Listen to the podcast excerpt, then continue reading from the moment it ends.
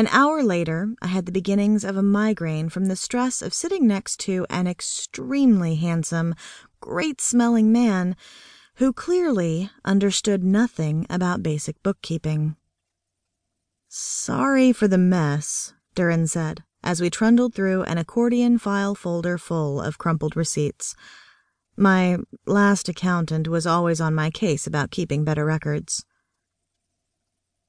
What happened to him? A few seemed to be stuck together with ketchup. Grimacing, I ran a hand through my hair and my ring snagged in a knot. Duran reached forward and helped free my ring from the tangle. His skin was warm where it touched mine, and he smelled of fresh cut pine boards and clean mountain air.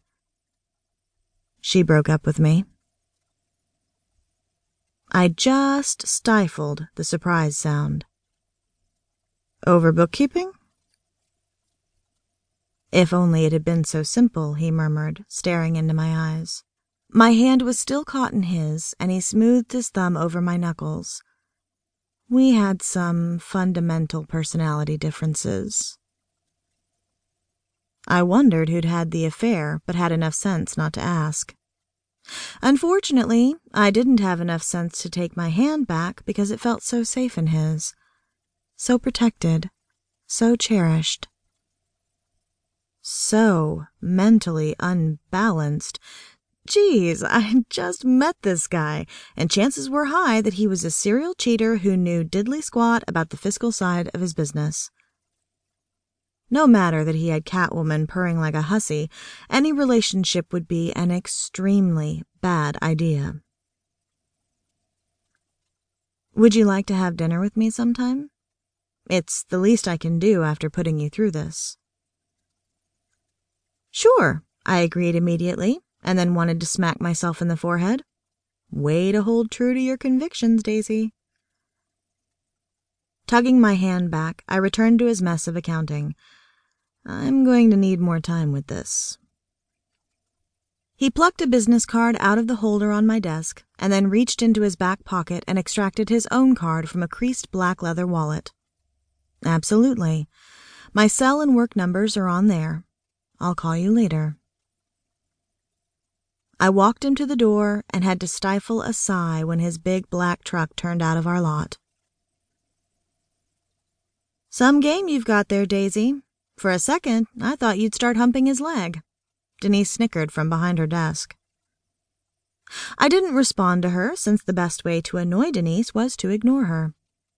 Instead, I collected Duran's paper graveyard and locked it up, snagged my purse out of the bottom of my desk, and pulled on my gray coat with the missing brass button.